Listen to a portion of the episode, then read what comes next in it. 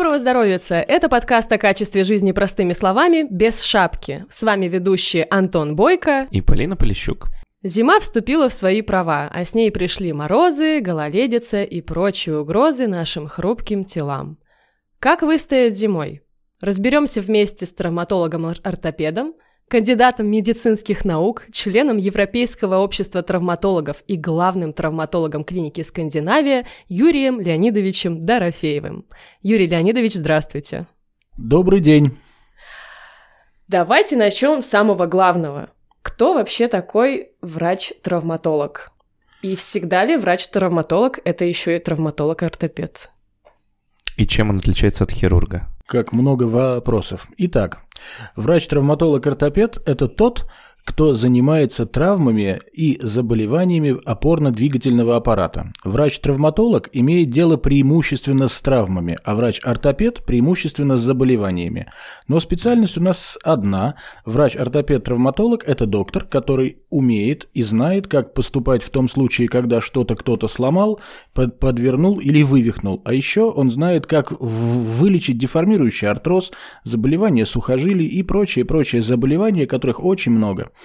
А вот чем отличается врач-травматолог от хирурга, это достаточно пространный вопрос по, по той причине, что хирурги и те, и другие. Это правда. Но врач-травматолог совершенно не имеет дела с брюшной полостью или с грудной полостью. А хирурги все чаще оперируют или живот, или грудь, и, а, а некоторые из них оперируют еще и сосуды, а некоторые из них оперируют головной мозг. Так вот, врач-ортопед-травматолог, по счастью, из, избавлен от этого счастья, и он занимается исключительно костями, связками и мышцами. Вот такая история. Главное, чтобы ему это нравилось. Надеюсь, Мы счастливы этим заниматься. Хорошо.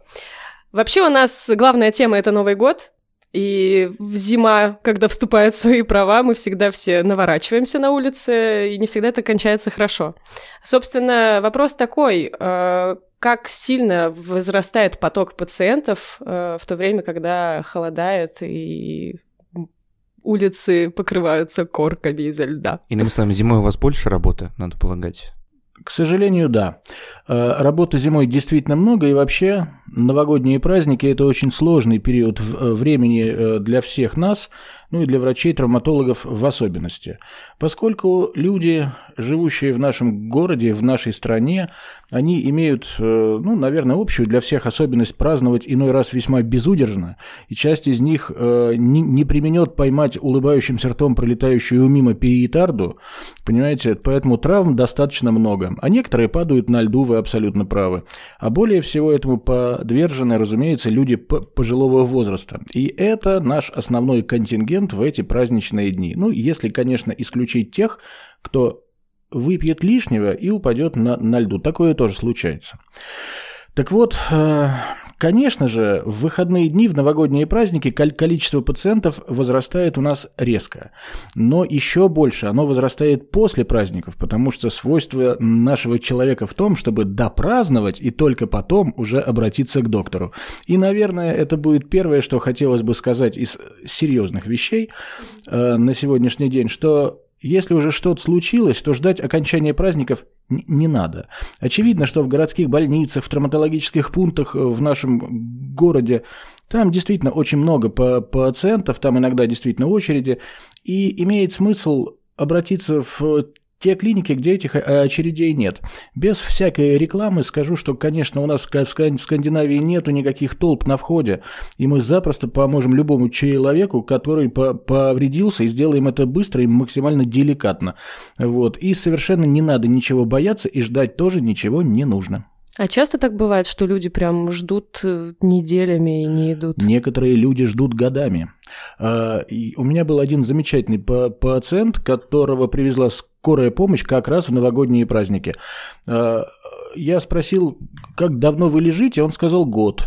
Вот, я сказала, почему же год, голубчик, ну как так случилось? Он говорит, вы знаете, упал в прошлом году, как раз в прошлое новогоднее, и что-то все ждал, что будет хорошо. Хорошо не стало. Прошел год, и он к нам приехал 2 января. А Ров... что за травма была такая? Это была довольно тяжелая травма, но мы ему помогли, с ним все в порядке, он уже ходит, он сломал себе бедро. Оу. И год не знал об этом. Он год ждал, что вот сейчас да, да, должно стать полегче. Воз, возможно, лечился народными средствами. А можете дать однозначный совет, когда надо идти к травматологу? Потому что часто же бывает, ну, я ударился там копчиком, помазал, вот оно проходит, не проходит. А когда это нужно делать все-таки? Знаете, надо идти к травматологу в той ситуации, когда эта боль, которая случилась после травмы, не проходит, когда это вас тревожит достаточно сильно.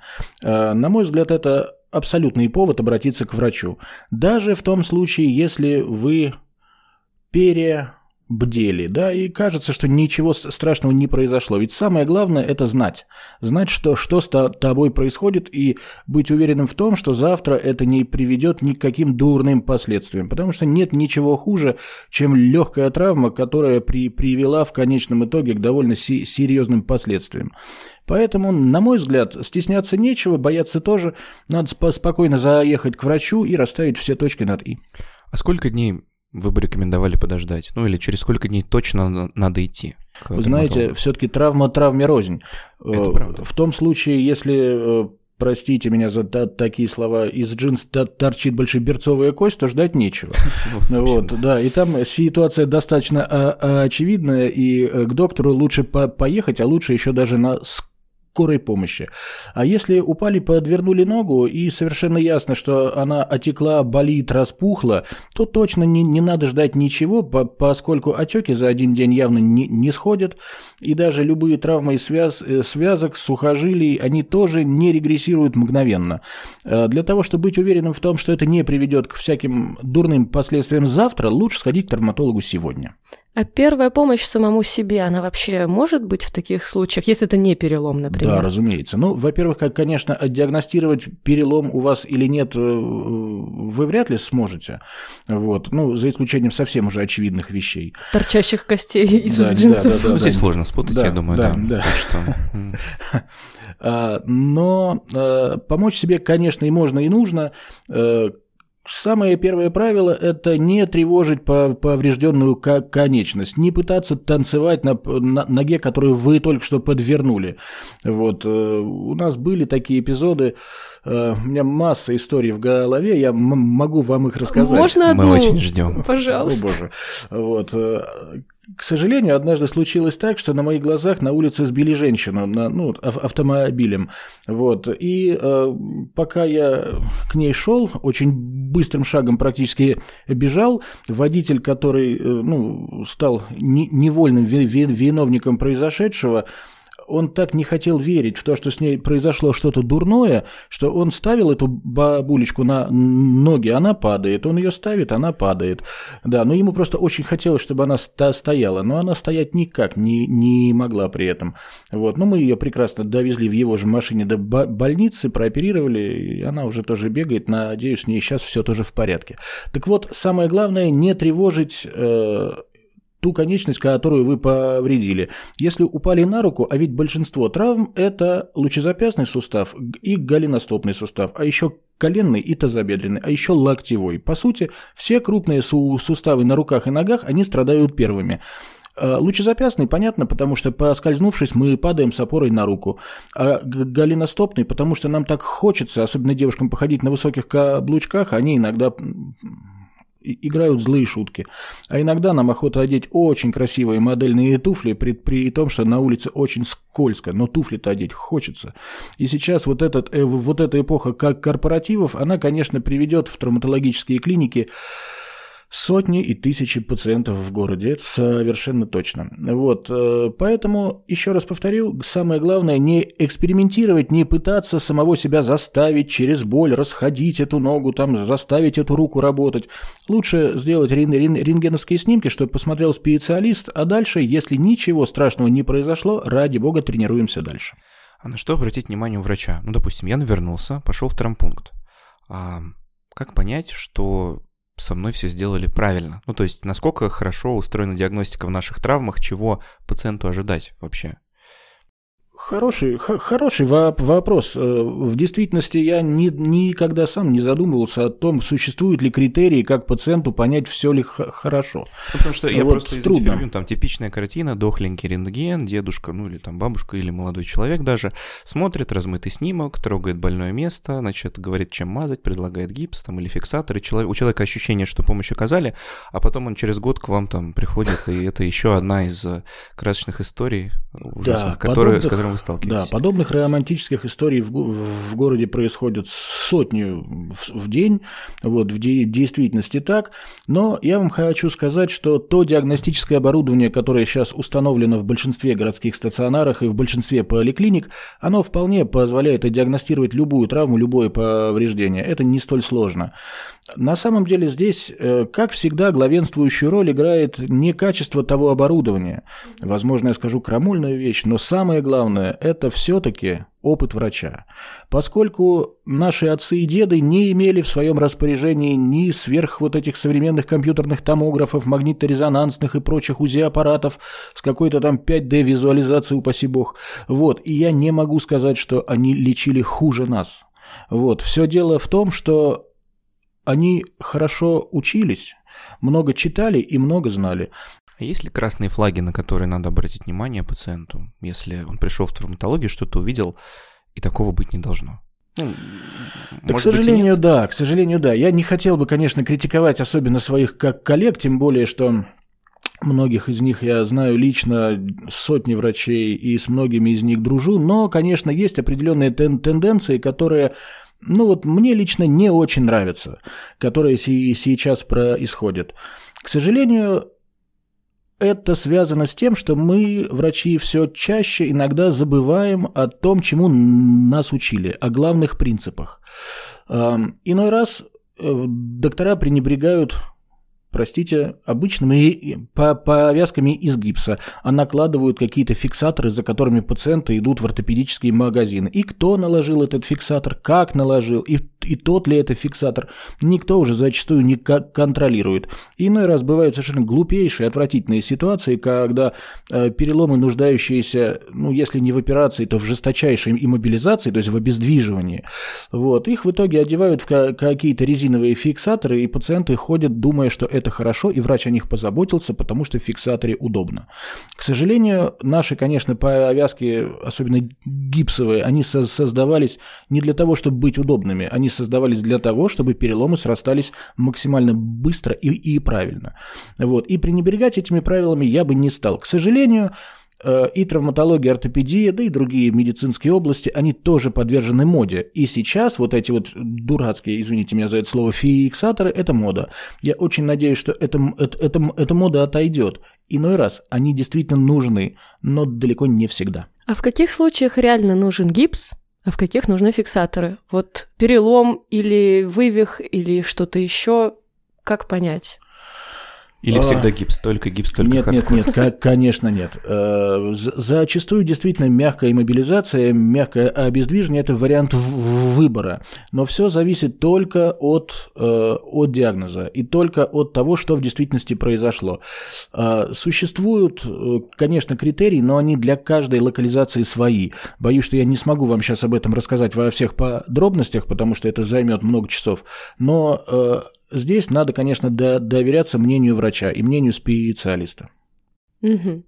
Еще такой момент. Вот люди очень часто боятся идти к травматологам, потому что травматологи часто делают больно. Это миф или не миф, я точно не могу сказать, но тем не менее какая-то такая проблема есть. Вот как понять, когда врачу нужно что-то вправлять, а когда нет? Ну, на мой взгляд, с момента появления анестезии проблема боли решена. Вот, если у, у, у врача или у травматолога или у какого-то другого врача больно, значит, что-то происходит не со, совсем так.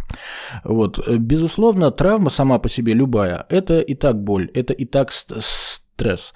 И если мы с вами, ну, э, относительно молодые люди, говоря относительно, говорю про себя, э, мы э, спокойно переносим боль, Э, относительно спокойно, и любые, ну, такие не запороговые болевые ощущения не вызовут у нас никаких существенных про проблем, то, к сожалению, у пожилых людей боль и стресс это зачастую пусковой механизм для массы других всяких э, сложностей. Ведь э, и сердечные заболевания на фоне болевого синдрома, на фоне острой боли, они тоже могут обостряться. Вот. И, гипертоническая болезнь, которой мы с вами в той или иной мере подвержены все. Поэтому, на мой взгляд, конечно, если... Э, больно, это неправильно. Значит, надо, конечно, доктору говорить о том, чтобы сделали так, чтобы это прекратилось. Это а какая анестезия типична для разных травм? Я думаю, мы можем пойти там в порядке повышения сложности. Ну, условно, анестезия для торчащей кости и для вывиха, они, наверное, разные. Вот. Ну, смотря какого вывиха и смотря где, где торчащие кости. Но, э, разумеется, да, здесь очень важно не стрелять из пушки по воробьям, это правда, потому что у каждой медицинской манипуляции есть свои показания и, и противопоказания, а еще есть свои риски. И очень хорошо, когда эти риски не выходят за э, э, какие-то грани разумного. Можно, конечно, зашить царапинку на пальца под какой-нибудь э, очень, под очень серьезным наркозом. Но в этой ситуации наркоз будет опаснее царапинки. Вот. И важно соблюдать этот самый разумный баланс. Самые частые виды анестезии, которые мы используем, это, конечно, местная, все знают, что такое местная анестезия, как когда доктор набирает в шприц какой-нибудь препарат типа новокаина, ультракаина, лидокаина или чего-нибудь такого. Каина. Каина какого-нибудь, да. Какого-нибудь каина, да. Да, и делает укол в то место, которое болит. Оно незамедлительно, как пациенты говорят, замораживается, перестает болеть, и мы, мы можем совершать свои манипуляции. Существуют, конечно, анестезии более сложные, проводниковые, когда мы делаем укольчик вот похожих препаратов, но в те места, где проходят крупные нервные стволы. Та, таким образом, этот нерв перестает иннервировать ту, ту зону, на которой мы работаем, и мы можем опять спок- спокойно трудиться. А есть еще внутривенные э, на- на- наркозы, а есть еще интубационные разные. Их очень много видов. Вот. Но в травмпунктах, в поликлиниках, конечно, в основном работают с местной анестезией. Если что-то касается более серьезных манипуляций, отправляют в стационар. И уже в стационаре профессиональные анестезиологи уже берутся за, за дело. То есть, условно говоря, если человек приходит в травмпункт, даже если он бесплатный, то и у него, например, такая ситуация, что ему нужно вправить там кость или сустав, извините, uh-huh, если uh-huh. ошибаюсь, вот, и человек вправе попросить э, обезболивание, правильно? Да, разумеется. Р- разумеется, он даже не, не то, что вправе его просить, оно обязано быть сделанным. Угу. Ну, то есть об этом не стоит забывать, дорогие слушатели. Да, это очень полезно. А если подвести некое логическое завершение истории с новогодними шалостями, да, можете привести пример, ну, самого, что ли, лютого случая, который случался в практике вот э, в новом году с вами? Лютых случаев бывало много, э, вот. Э, может быть, не самый, потому что не уверен, что слушатели будут готовы, но что-то, что очень назидательное, я бы сказал. Да, знаете, здесь очень сложно э, со соблюсти какой-то статус-кво, но э, я неоднократно, неоднократно видел э, людей, пациентов, упавших довольно с большой высоты в новогодние праздники. Но ведь некоторые пытаются покорять высоты, водосточные трубы и какие-то еще значимые высоты в жизни. Вот. И иной раз они с них падают. Вот. Так вот, я хочу сказать, что одно из падений с высоты седьмого этажа, э, которое мне довелось наблюдать, оно закончилось ушибом колена, потому что пациент был мертвецкий пьян, вот, э, и некоторые считают, что это его и спасло, вот. А как это работает? Действительно, есть же такое поверье, что упал, значит, ну, этих историй много. Этих историй этажа, очень и... много. Расслабился. Вот, типа. э, я стараюсь об этом не думать, потому что иначе это перерастет в пропаганду. Но все-таки. Тело расслабляется, и мышцы, скажем так, удар легче, да, выдерживают. Ну, то есть это физика некая. Ты летишь просто очень, и приземляешься. Очень сложно сказать, вот так ли это на, на самом деле. А, а обывательски рассуждая, я тоже думаю, что да, наверное, это возможно, хотя, с другой стороны, при падении на голову это вряд ли сработает. Да, еще я видел прекрасных людей, которые за, за, замерзли в, су, в сугробе, а потом оттаяли, встали, поблагодарили меня и ушли. Вот. Бывали и та, такие. Вообще, новогодние праздники, они, конечно, Они много приносят ку курьезных ситуаций, а части из них рассказывать просто невозможно. Вот. Э, но думаю, что этот год будет не исключением. Посмотрим. А, кстати, насчет фе... фейерверков, простите. Если человек э, травмировался от э, фейерверка некачественного, он тоже должен к травматологу идти или как? Вот, то есть вот как определить градацию? Если тебе в глаз долбануло, а если по кисти, а если по ноге, вот как быть? Ну, в данном случае Скорую надо вызывать, наверное. Я думаю, да. Э, поскольку любая травма, связанная с фейерверками, она, как правило, одновременно и травматологическая, и комбустиологическая, а это те специалисты, которые занимаются ожогами. Да? Вот. А еще иногда она офтальмологическая э, для тех специалистов, которые занимаются глазами, а еще есть те, которые э, нуждаются в помощи лор-врача, ухо, горло, носа, потому что попадает и иногда и туда, и сюда. Так вот, э, на мой взгляд, конечно, травма от петарды – это травма все-таки для стационара. Их достаточно много и далеко не всегда из-за того, что петарды не очень качественные. Просто стремление нашего народа к естествоиспытательству, а что будет, если вот я сделаю это с этой штукой, которая взрывается, она довольно велика, эта тяга. Вот. И если уж все-таки эту тягу не преодолеть, то хотя бы лучше почитать и, и, и инструкцию, и отойти от этой штуки на положенное количество метров. Ну, это спасает иногда здоровье, а иногда иногда жизнь. Вот. Поверьте, это лучше. А вот скажите, вы же, ну, вы интегрированный в международное сообщество врач, да, член Европейской ассоциации травматологов, если правильно произношу. Вот вы с коллегами за рубежом обсуждаете скажем так, особенности пациентов в период праздников. То есть действительно ли это вот э, для нашего народа такая особенность пробовать новое и потом, ну, бороться с последствиями у травматолога? Разумеется, нет. Разумеется, это абсолютно и, и интернациональная такая вот особенность всей, всего народа населения на Земле. Просто в России это приобретает э, такие неповторимые очертания, потому что у нас все-таки и снег, и холодно. Э, в Финляндии, в принципе, очень э, ситуация похожая, но где-нибудь на юге Италии там со совершенно иначе ведут себя люди, хотя празднуют они ничуть не менее безудержно, это правда. Ну, у нас еще продолжительность праздников такая, что можно наверстать играть за все нации абсолютно. Это правда. Ну, итальянцы в августе уходят на там общие каникулы. Я думаю, что там у травматологов это вот как раз самое время.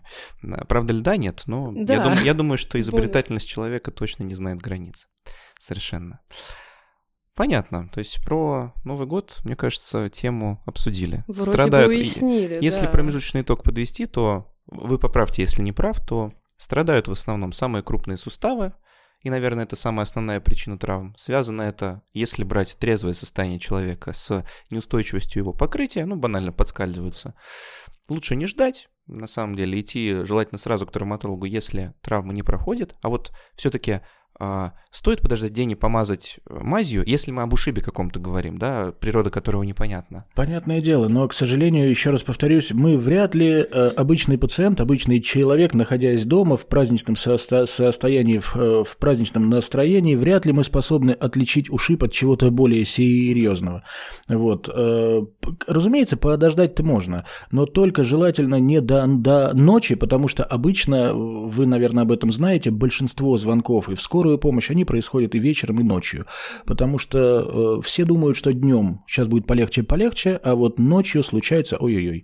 Вот. И, конечно, это огромный стресс и для семьи, и для близких, и для, для родных в ночи начинать искать ту клинику, куда обратиться. Днем таких возможностей все-таки значительно больше.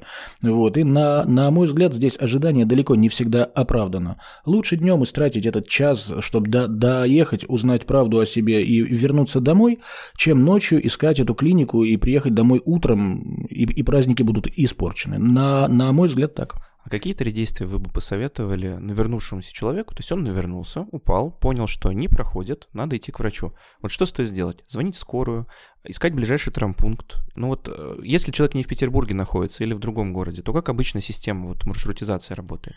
Вы знаете, она работает везде по-разному от региона к региону, но если пациент способен до, добраться до клиники самостоятельно, это не вызывает никаких про проблем и сложностей, то надо, конечно, доехать или до травматологического пункта, или до приемного отделения любой из городских или сельских больниц.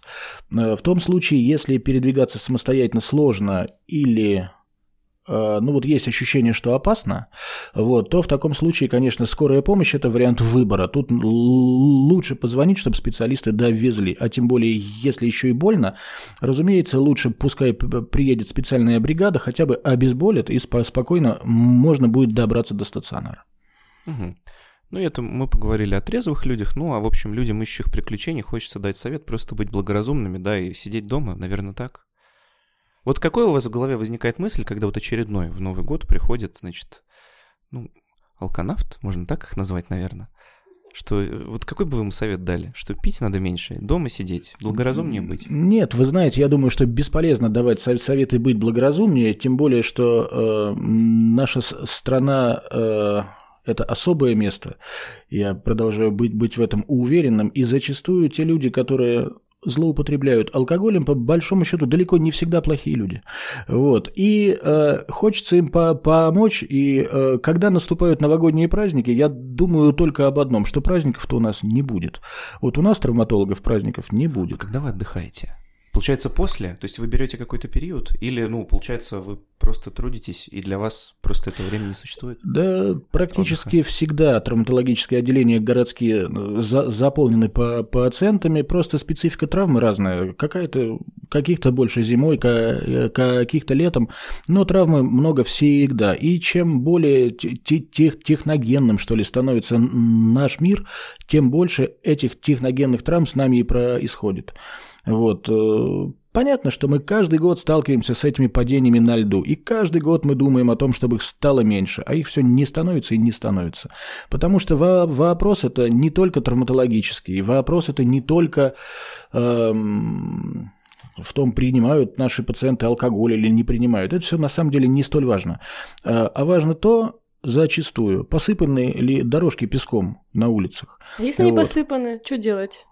Как Если не посыпаны ходить аккуратно на рифленых подошвах и еще по возможности не выпускать из дома без присмотра э, своих пожилых бабушек и дедушек. Вот, потому что потом, к сожалению, это иногда оборачивается большими бедами.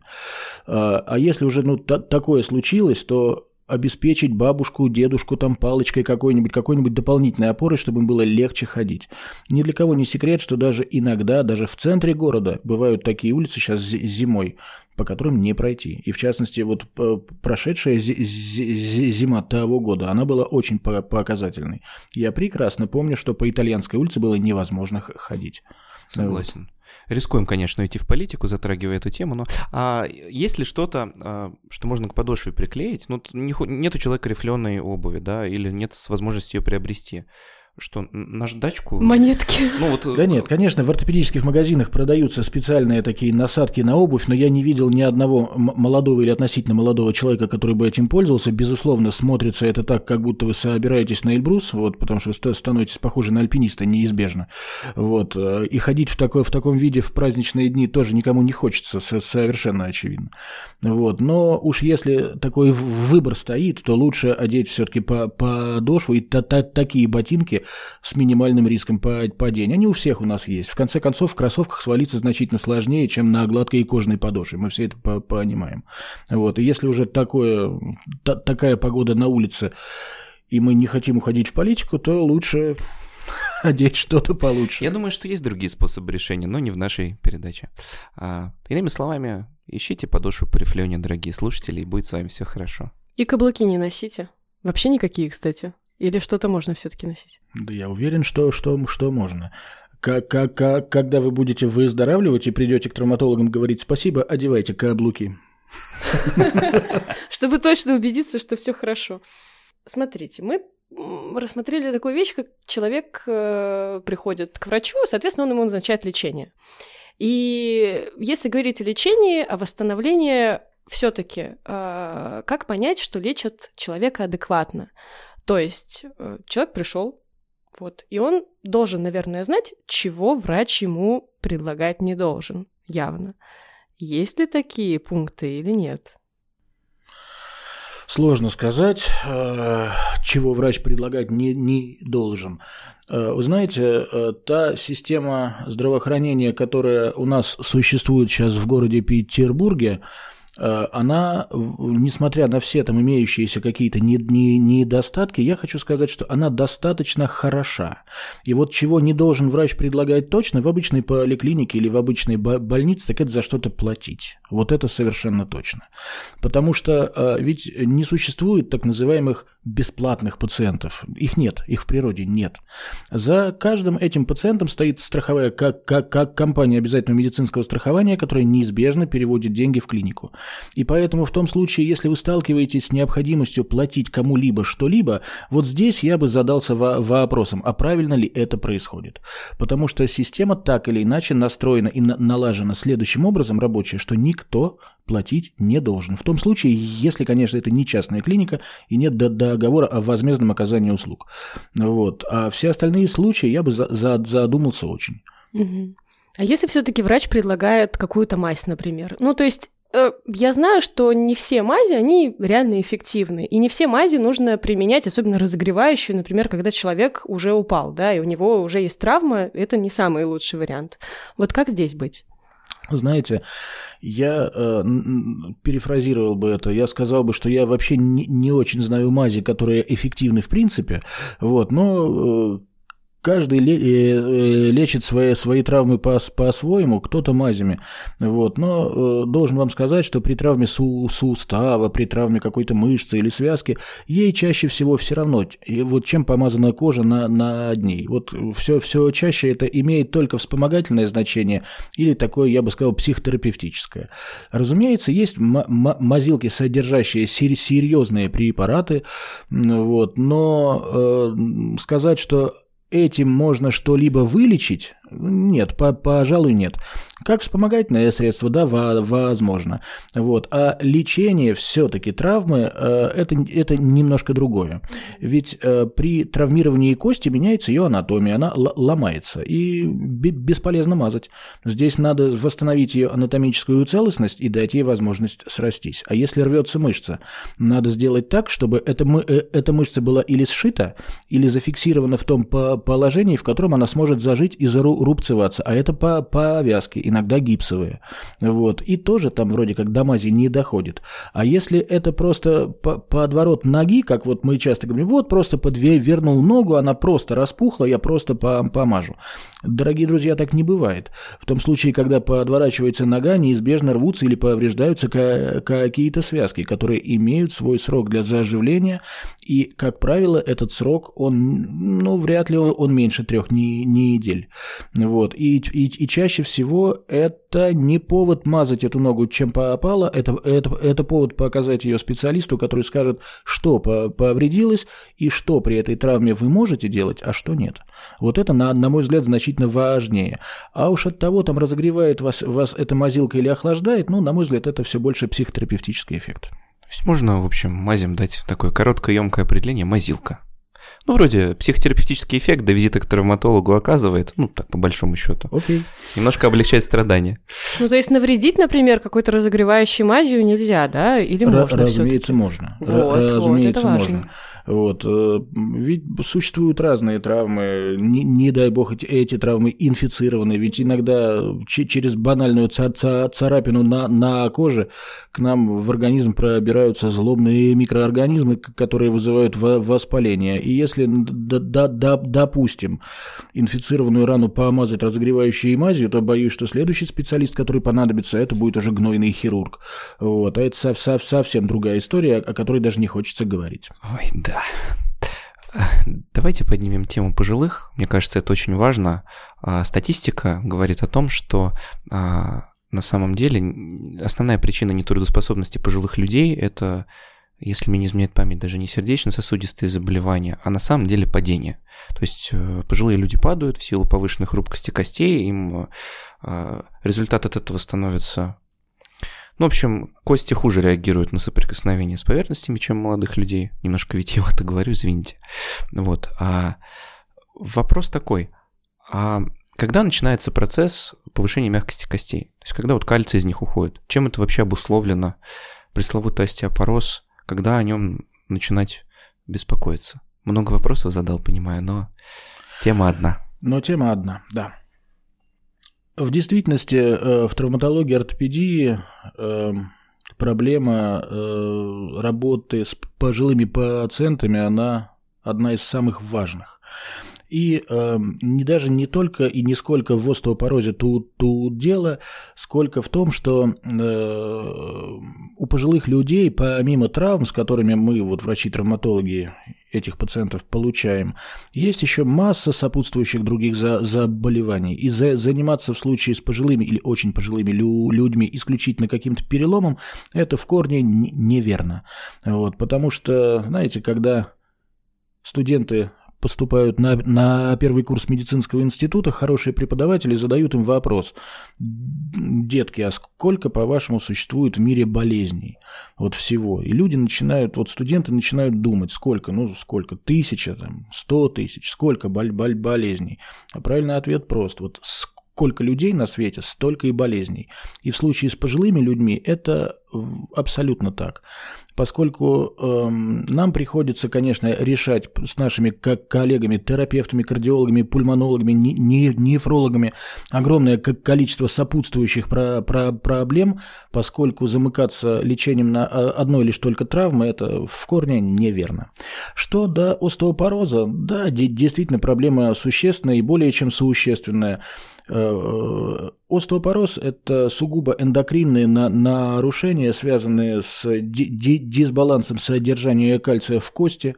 Регулируется эта система сугубо гормонально, поэтому, э, поэтому э, этой проблемой занимаются сразу три специалиста, когда речь идет о каком-то конкретном пациенте. Это ортопед-травматолог, это эндокринолог и это ревматолог. Вот. И э, только собрав мнение всех тро троих, мы уже как-то имеем возможность действительно существенно этому пациенту помочь. И еще что хотел бы сказать о пожилых людях. Э, вот в случае с, э, простите, такое слово скажу, со стариками, э, очень важен временной фактор. Если, допустим, гипотетически, самая частая травма – перелом шейки бедра, очень часто – это каждый день и сотни пациентов в городе. А, если этот пациент отдиагностирован и правильно пролечен или даже прооперирован в первые сутки, то шансов выжить и дальше счастливо жить у него много, очень много. Если прошла неделя, две, три, три или месяц, то эти шансы сокращаются на порядки. Вот там уже сумасшедшая смертность у этих больных. Это к вопросу о том, стоит ли рассуждать. Вот если что-то не так с пожилым человеком, упал, не, не может ходить, больно, не надо думать, надо быстро оказаться в больнице. А вот, кстати, почему так происходит, что если очень долго ждать после, ну, даже не очень долго, несколько дней ждать после перелома шейки бедра, то прогноз ухудшается очень сильно? Почему так? Несколько факторов. Э, первый, ну, может быть, не первый, но один из самых важных – это наш с вами иммунитет, друзья. Э, Все дело в том, что э, любая травма – это для организма стресс. И наш организм, как я неоднократно повторял и врачам, и пациентам, наш организм умнее врачей. Он делает так, что его иммунные свойства, его способность к обороне, она в момент этой агрессии, она максимальна. И поэтому любые наши вмешательства хирургические или какие-то еще, они пройдут максимально гладко. Через какое-то время, через неделю точно, э, получается иммунный спад. И когда мы начинаем заниматься пациентам на фоне сниженного иммунитета, к сожалению, эффективность наших телодвижений уже не столь велика бывает. Кроме того, в случае с пожилыми лю людьми это застойные явления. Уверяю вас, если положить нас с вами, даже здоровых, относительно молодых таких вот ребят, положить нас с вами на диванчик, сказать, полежи не неделечку, не вставай. Вот через эту не, не, неделечку вам будет сложно встать. Вот, это будет просто сложно физически сделать. Вот, у вас будет головокружение, будет головная боль, ноги будут ватными, и будет все как-то не так. А если вам вдруг еще при этом 90 лет, вот, то уверяю, что за это время какая-нибудь пневмония у вас на, начнет развиваться, да, да, вот, и будет и как-то и, и дышать нечем, вот, и слабость как, как, какая-то будет, и ноги слушаться не будут. И иной раз бывает такое, когда очень поздно привозят пациентов, пройдет и месяц, и два, и три, ведь тут кто-то год думает, видите, как, как бывает. Вот. А, и можно сделать самую восхитительную операцию, сложную, прям все восстановить, со со создать заново. Но восстановить человека и полностью вернуть его к былой жизни уже не получается, потому что мышц нет, стереотип походки утрачен, если мы с вами этот стереотип походки, пролежав не, неделю, восстановим за один день, да, то э, бабушки или дедушки, которым 80 или 90 лет, они будут ее восстанавливать месяц, а может два. А что такое стереотип походки? Стереотип походки – это то, как мы с вами привыкли ходить. Вот. вот как мы с вами привыкли ходить. Вы ведь, э, когда вы делаете шаг, вы не задумываетесь об этом. Это происходит как будто автоматически. Но уверяю вас, и эта система, она может расстроиться. И как, когда окажется, что надо учиться ходить заново, вот это очень сложно. Учиться ходить можно и в 20, и в 30, и в 50 лет, но в 70 или в 80 это огромная проблема. Поэтому имеет значение скорость. У меня прозаический вопрос есть насчет переломов шейки бедра и вообще операций, которые могут делаться по ОМС или платно.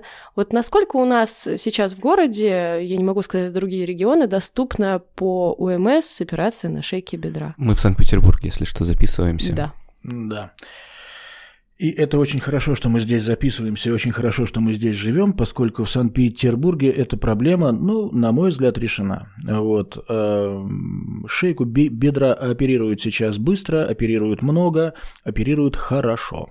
Вот. Э, на мой взгляд, и в ОМС, и в рамках платных услуг, которые оказываются в клиниках, никаких проблем сейчас с этим нет. Проблема главная в том, чтобы это было своевременно. Вот, это самая-самая вот ви- ви- ведущая проблема. Э, абсолютно не, не, неверным считаю то мнение, когда говорят, давайте подождем, посмотрим, а может быть срастется. Не срастется. Э, большинство переломов шейки бедра у пожилых людей не срастаются, к сожалению. Есть некоторые редкие виды таких переломов, когда шансы на это есть. Но надо понимать, что репаративные, то есть восстановительные способности у пожилых людей, они намного ниже, чем у нас с вами. И ожидать, что э, какая-то кость, допустим, допустим, э, эта же шейка срастется за полтора месяца, сложно. А еще сложнее представить, что через полтора месяца лежания эта бабушка вот встанет и будет ходить как раньше. Нет, не будет. Поэтому э, оперировать надо быстро, еще и по, потому, что нам надо быстро пациентов восстанавливать. А как же вот эта история с тем, что часто квоту нужно подождя... Э, подождать? Вот, например, если ты живешь в Петербурге и, грубо говоря, ты часто не можешь даже здесь помощь получить, например, по квоте, потому что тебе нужно подождать. Если бы ты был из региона, тебе было бы быстрее добраться и получить квоту. Это здесь я есть... слышала. Нет, нет, нет, здесь есть просто некоторая путаница понятий. Сейчас объясню. Все дело в том, что Ничего ждать с переломом шейки бедра не надо вообще. Э, это не попадает под категорию квоты. Никакая квота для этой операции не нужна вообще. Квоты, о которых мы с вами сейчас говорим, это э, специальные такие средства, которые выделяются компаниями обязательного медицинского страхования для того, чтобы оперировать пациентов, у которых тяжелые заболевания суставов, деформирующие артрозы тазобедренного, допустим, вот су сустава. А в том случае, если случился перелом, то это не относится к этим квотам, и ждать тут совершенно, совершенно нечего.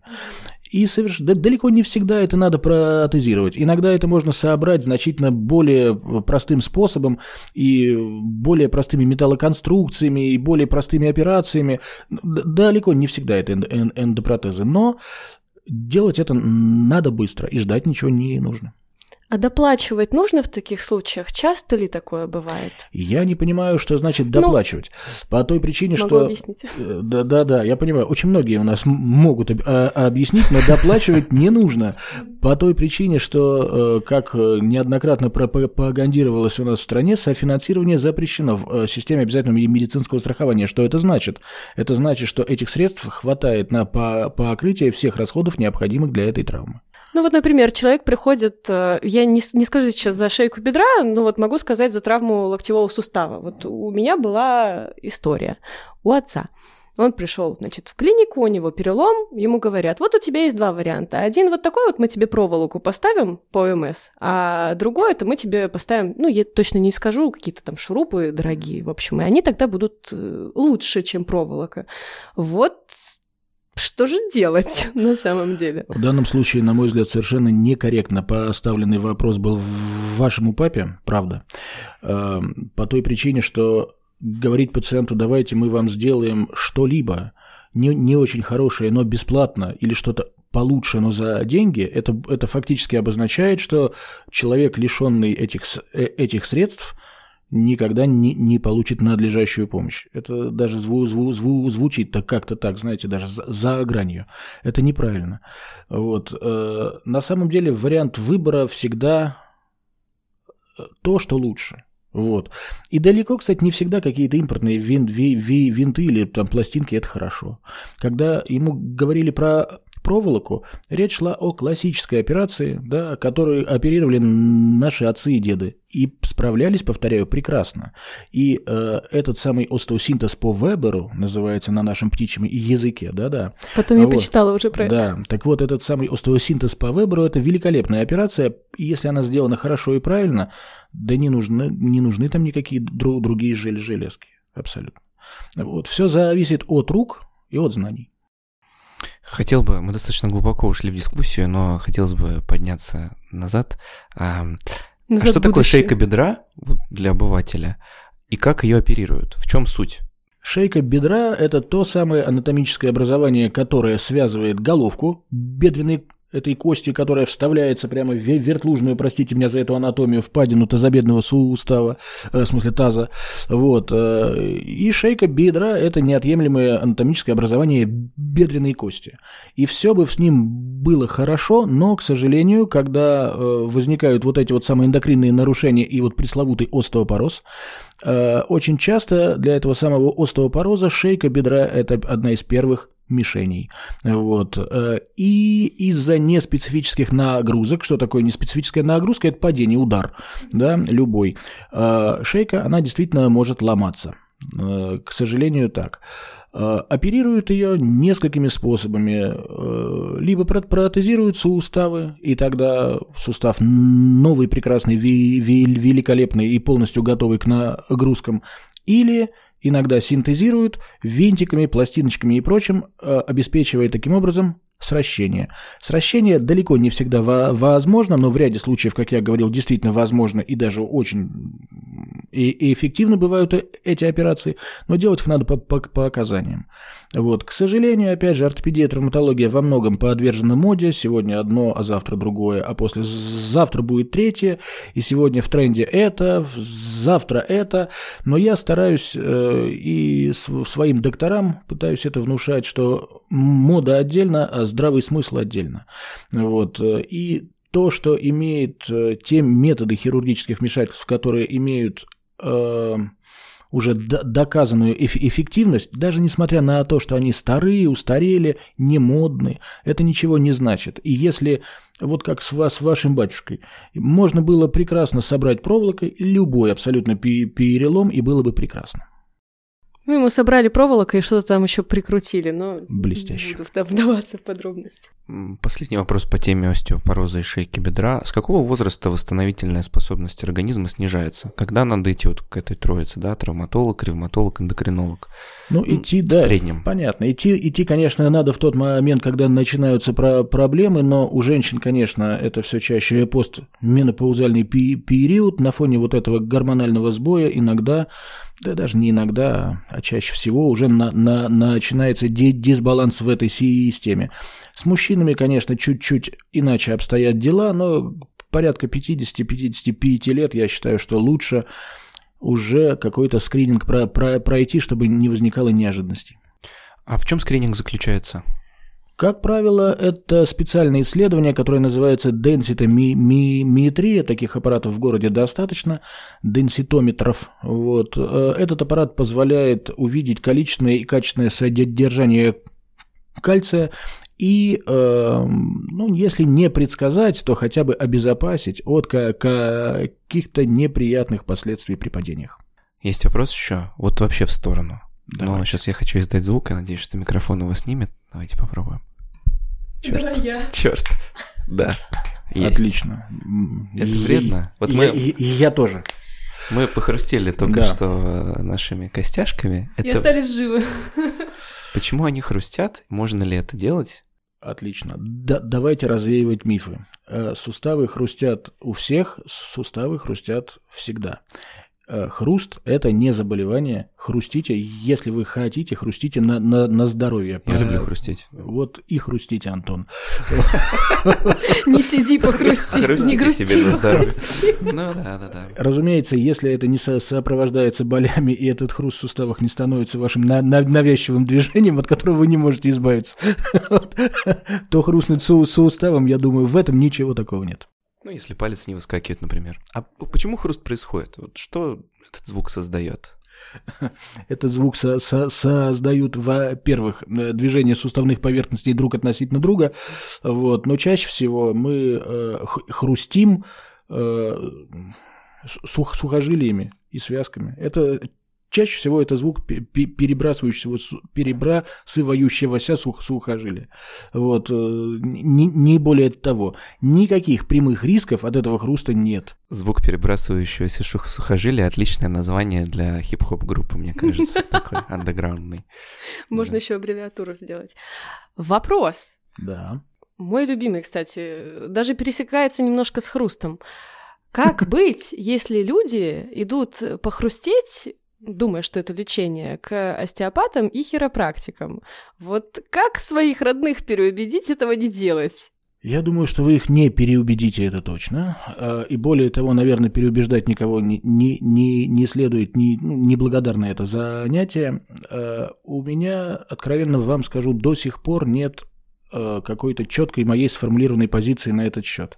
С одной стороны, эм, если речь касается классической медицины, медицинского массажа, медицинской мануальной терапии, я понимаю, о чем идет речь, поскольку эти практики, они зиждятся на э, э, клинических основах, на, на физиологии, я понимаю, о, о чем речь.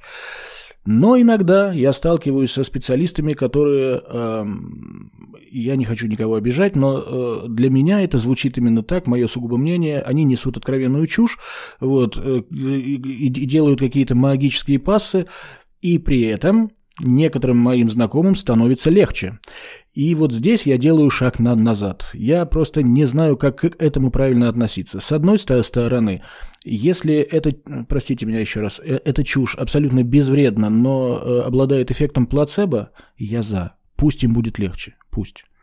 Если готовы платить за развлекательную медицину. Это, в- так сказать, другая сторона во- вопроса, которую я не хочу ка- касаться. Мы так или иначе платим. Есть другая проблема, что можно такими способами не до конца. Их эффективность не до конца доказана, и так можно через год прийти с, К со вам. сломанным бедром. Верно, можно. И, и история знает тому при, примеры, к сожалению, иногда очень грустные. Вот, поэтому, как, конечно, перед тем, как идти к подобного рода специалистам, э, я не уверен, что интернет надежный источник и- информации в данном случае. Э, я думаю, что к таким специалистам имеет смысл идти только в том случае, только в том случае, если это все-таки сотрудник медицинского учреждения. А если это какая-нибудь бабка, жи- живущая в деревне, при всем уважении к ее старости, вот, э, я бы все-таки поостерегся. Вот, видит Бог, поостерегся бы. Вы знаете, мне так сотрудник медучреждения тысяч на 40 уколов гомеопатии навыписывал, вот я после этого очень осторожно себя веду. Хочется думать все-таки, что он э, свято верил в то, что он делает, и если это так, он верил, он хотел вам по по по помочь, тогда он мне по понятен. Но если нет, то тогда приношу свои извинения. Спасибо.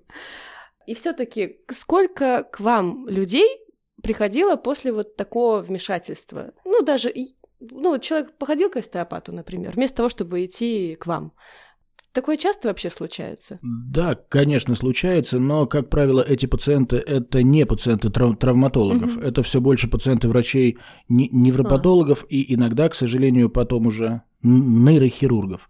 И я знаю тому примеры, э, к сожалению.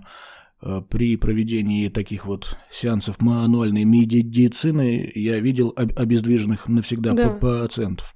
Вот, это правда так. Все почему? Потому что не каждая боль в спине – это остеохондроз. Вот, не каждая боль там в ноге – это радикулит или ишес. Это, это, это не так. Иной раз ведь, ну, к сожалению, об этом приходится думать, и надо об этом помнить. Иногда бывают опухоли, Бывают. Вот. И если какое-то резкое движение хрустнуть спиной на, на фоне пораженного метастазом позвонка, то, наверное, этот позвонок сломается. А еще, на, на, на, наверное, потом перестанут двигаться ноги. Поэтому перед тем, как принимать такие, такие решения, лучше 10 раз подумать. Давайте подведем итог, о чем удалось поговорить. Мне кажется, очень продуктивный разговор. А, касаемо, первый блок, касаемо зимы. Ну что сказать? Не пейте. Не пейте. Слишком много. Подошву при флёне. Если, не дай бог, с вами что-то произошло, лучше не ждать, обратитесь к травматологу, перебдите, да не вернетесь через год с... Я даже боюсь представить, что было с тем сломанным бедром, что с ним за год произошло, честно говоря, но да.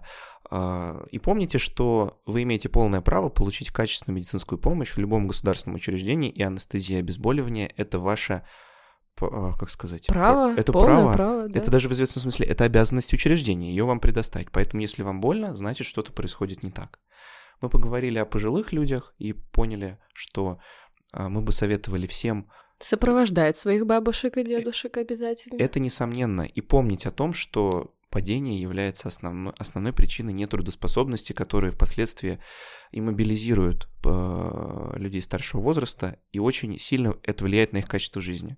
Они не могут банально сходить в магазин за хлебом, а это для них очень важный порой фактор социализации просто движение, потому что движение – это жизнь. Да? И важно помнить, что лет с 55, с 50 у женщин после менопаузы, у мужчин после 55 лет лучше делать денситометрию, чтобы раньше времени отловить снижение кальция в костях и поймать этот риск. Мне кажется, фантастический разговор. Буквально вот ни одного слова не было сказано зря. Все очень полезно и интересно. За что огромное спасибо нашему гостю. Спасибо вам. А, ну что сказать, наш выпуск подходит к концу. С вами был подкаст о качестве жизни простыми словами без шапки. Его ведущие Полина Полищук и Антон Бойко. И наш прекрасный гость Юрий Леонидович Дорофеев, главный травматолог клиники Скандинавия. А, обязательно загляните в описание этого выпуска, мы оставили там все полезные ссылки и пруфы. Подписывайтесь на наш подкаст, подписывайтесь на наш телеграм-канал КЖ. Можно прописать в Телеграме. Сейчас, значит, пойдет спеллинг QL, нижнее подчеркивание, Quality of Life, без пробелов. Мы собираем там доказательные рекомендации лайфхаки, которые хочется дать себе вчерашнему, чтобы сегодня чувствовать себя лучше. Там же можно будет найти полезный чек-лист с советами от Юрия Леонидовича, как выстоять зимой. Всех ждем. И доброго здоровья. Спасибо большое еще раз. Всем пока. Пока.